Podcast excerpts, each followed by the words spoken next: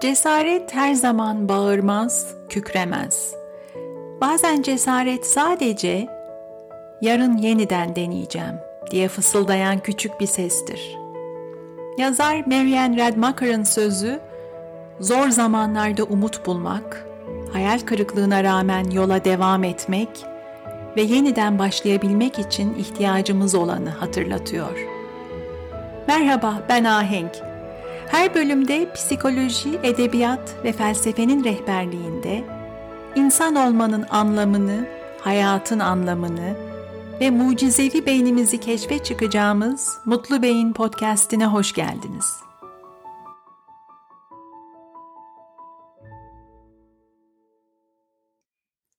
Tekrar merhaba.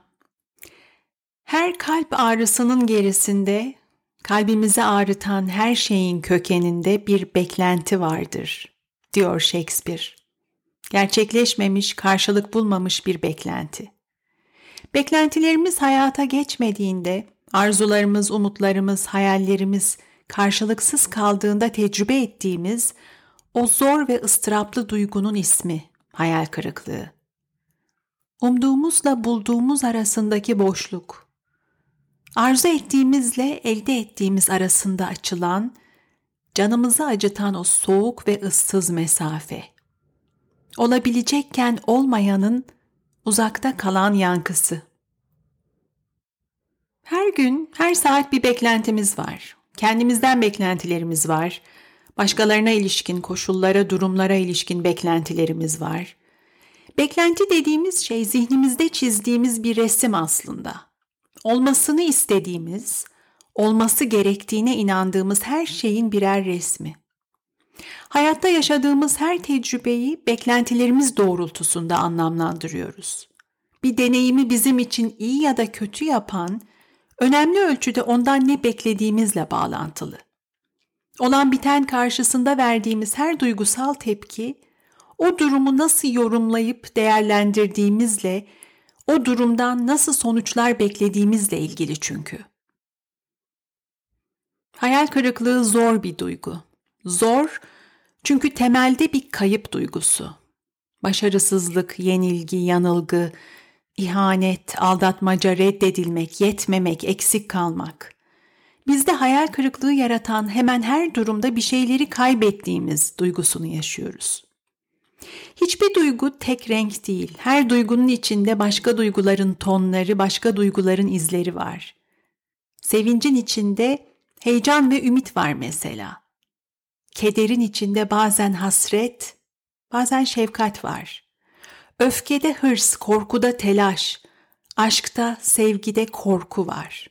Her duygu bir mozaik gibi farklı renklerin, farklı duyguların yan yana gelmesiyle oluşuyor. Hayal kırıklığı da öyle. İnsanın içinde sızlayan soğuk bir boşluk, hayal kırıklığı, insanın içini gölgeleyen bir üzüntü. Kimi zaman utanç ve pişmanlıkla bir arada, kimi zaman şaşkınlık ve inkarla. Peki şimdi ne olacak korkusuyla, bilinmezin yarattığı korku ve endişeyle, hatta bir kimlik kaybıyla tecrübe ettiğimiz bir duygu. Ama şu bir gerçek, Hayal kırıklığı insan olmanın doğal bir parçası. Bir insan hayatı yaşamanın kaçınılmaz bir gerçeği. Herkesin hayatı boyunca defalarca tecrübe ettiği bir duygu. Bu durumun temel iki sebebi var. Birincisi insan olmak, hiç durmadan bir şeylerin hayalini kurmak, bir şeylerin gerçekleşeceğini ummak demek. Öyle ki bazen arzuladığımız, kovaladığımız bir hayal gerçekleştiğinde bile hayal kırıklığı yaşayabiliyoruz. Elde ettiğimiz bir başarı bile hayal ettiğimiz tatmin ve mutluluk hissini yaratmayabiliyor. Hiçbir zaman hayal kırıklığına uğramamak için hiç hayal kurmamak gerekiyor. Bu da mümkün değil. Başta söylemiştim hayatın her saatinde beklentilerimiz var. Çünkü yaşadığımız her tecrübeyi beklentiler doğrultusunda anlamlandırıyoruz diye. Beynimiz bir hikaye makinası. Bizi hayatta tutmak için, güvende tutmak için hiç durmadan çevreden bilgi toplamakla ve o bilgi üzerinden tahminler yapmakla, beklentiler kurmakla meşgul. Şimdi ne olacak, sonra ne olacak, beni ne bekliyor bilmek istiyoruz.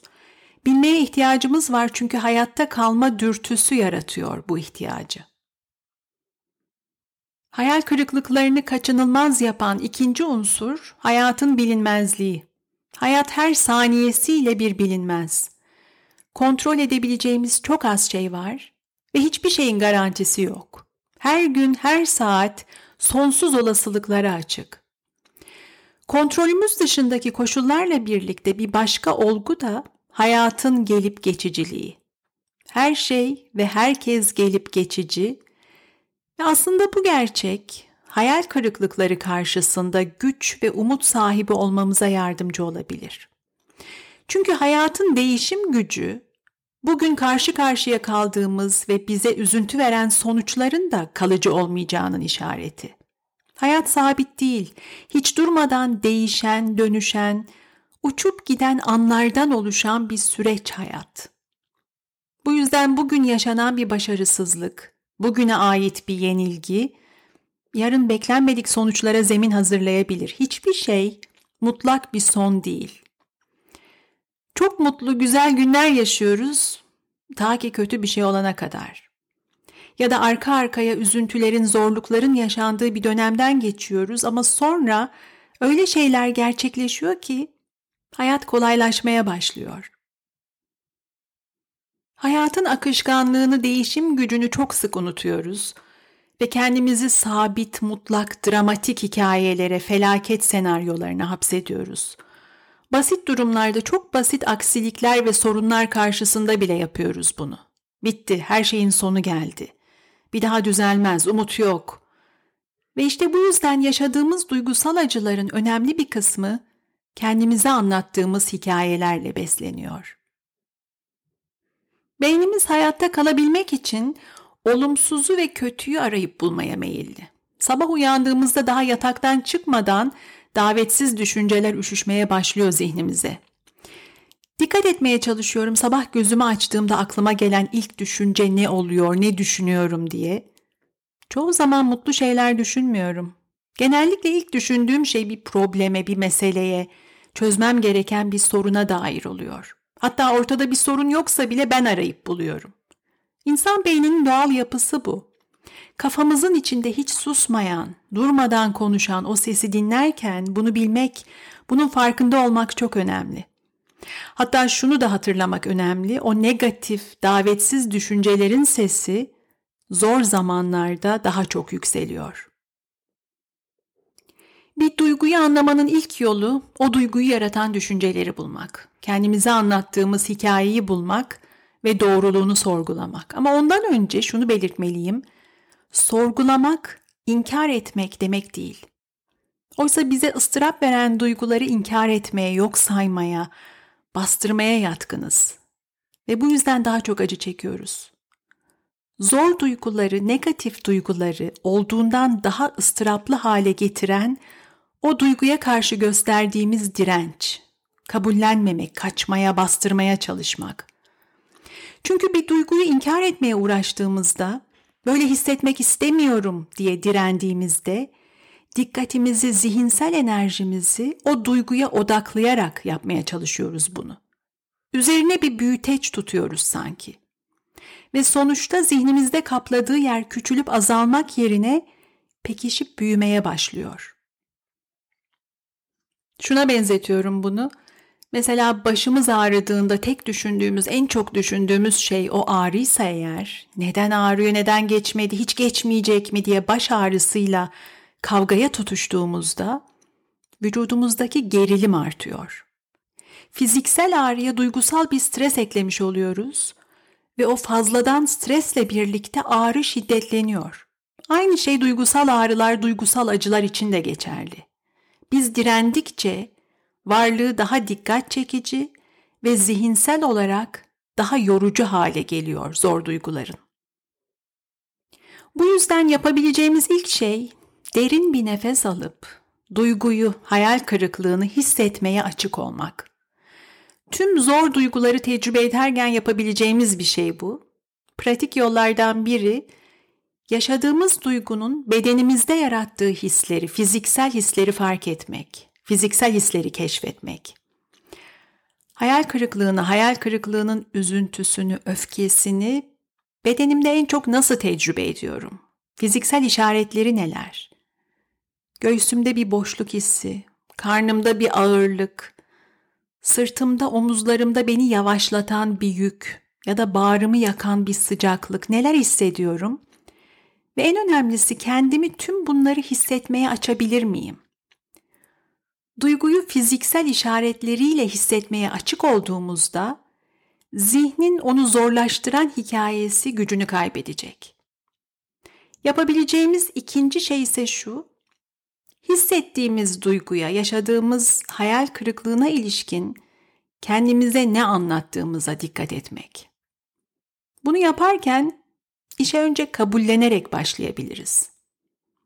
Evet kötü hissediyorum. Düş kırıklığına uğradım. Umduğum, istediğim gibi olmadı. Korkularım, endişelerim var. Tüm bunları hissediyorum ve bu çok normal. Bir şeyi anlamak için önce varlığını kabullenmek gerekli çünkü.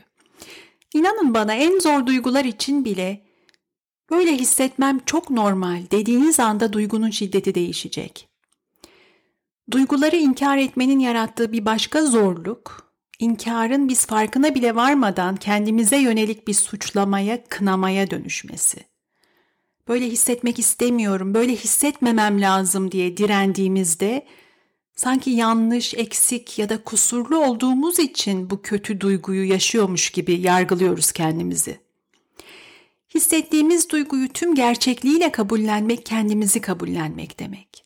Kınayarak, azarlayarak, küçümseyerek değil, şefkatle kabullenmek.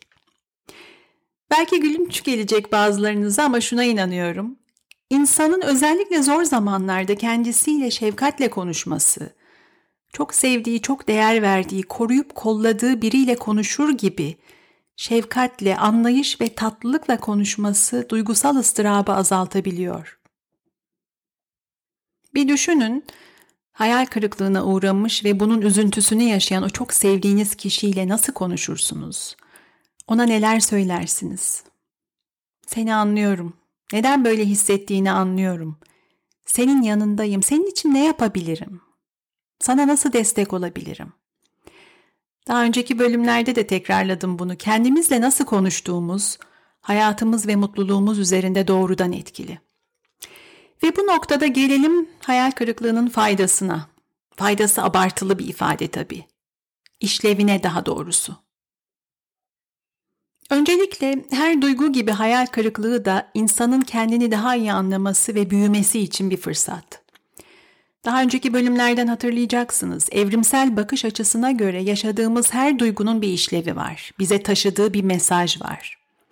Hayal kırıklığı, hatalardan ders çıkarmak ve istediğimiz sonuçları elde etmek için seçimlerimizi ve davranışlarımızı yeniden düzenlemek üzere bizi uyaran, dikkatimizi uyaran bir duygu. Başarmak üzere yeniden harekete geç, yeni bir şey dene, yeni çözümler bul mesajını veren bir duygu bir öğrenme biçimi aslında. Hayal kırıklığına uğradığımızda en basitinden neden böyle oldu diye soruyoruz ve bir anlam bulmaya çalışıyoruz. Bununla birlikte yaptığımız seçimlerin ve eylemlerimizin sorumluluğunu da hatırlatan bir duygu. Hayal kırıklığıyla yüzleşmek, yaptığımız seçimlerin sorumluluğunu üstlenmek demek. Hayal kırıklığı yaşadığımızda iki tür düşünce hatasına meyilli oluyoruz çoğu zaman. Birincisi olan biteni aşırı ölçüde basitleştirmek. Hayatın çok boyutlu ve karmaşık gerçekliğini gözden kaçırmamıza sebep oluyor bu. Böyle oldu çünkü ben akılsızım, ben hep böyleyim. Böyle oldu çünkü herkes çok cahil. Çünkü bu millet adam olmaz. Olanları aşırı ölçüde basitleştirirken ikinci bir hataya daha düşebiliyoruz. Başkalarını suçlamak ve kendimizi mağdur olarak görmek. Her duyguyu anlamaya çalışırken kendimize sorabileceğimiz sorular var. Her duygunun gerisinde o duyguyu yaratan düşünceler var çünkü. Sorular hem düşüncelerimizi anlamaya yardımcı oluyor hem de alternatif düşünce biçimleri keşfetmeye imkan sağlıyor. En güçlü sorulardan bir tanesi neden? Neden böyle düşünüyorum? Neden buna inanıyorum? ikinci bir soru, özellikle kendimizi mağdur gibi gördüğümüzde bizi ayağa kaldıracak bir soru. Gücüm nerede? Bu durumda gücüm nerede? Kontrol edebileceğim, etki edebileceğim şeyler neler? Neyi değiştirebilirim? Neyi düzeltebilirim? Çünkü hayal kırıklığından sonra yeniden başlayabilmek için o bir sonraki adımı hangi duyguyla atacağımız çok önemli. Ve en önemlisi bir adım atmak ve eyleme geçmek. Hayal kırıklığına rağmen yola devam etmek. Motivasyona en çok ihtiyacımız olan zamanlar işlerin yolunda gittiği, hayatın bizim arzu ettiğimiz yönde aktığı kolay zamanlar değil.